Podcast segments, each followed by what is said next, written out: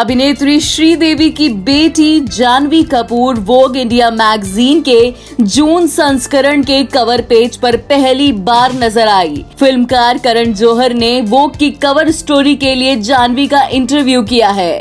गौरतलब है कि जानवी मराठी फ़िल्म सैराट के हिंदी रीमेक धड़क से बॉलीवुड में डेब्यू करने जा रही हैं। ऐसी तमाम खबरों के लिए सुनते रहिए देश की डोज, हर रोज ओनली ऑन डोज ऐप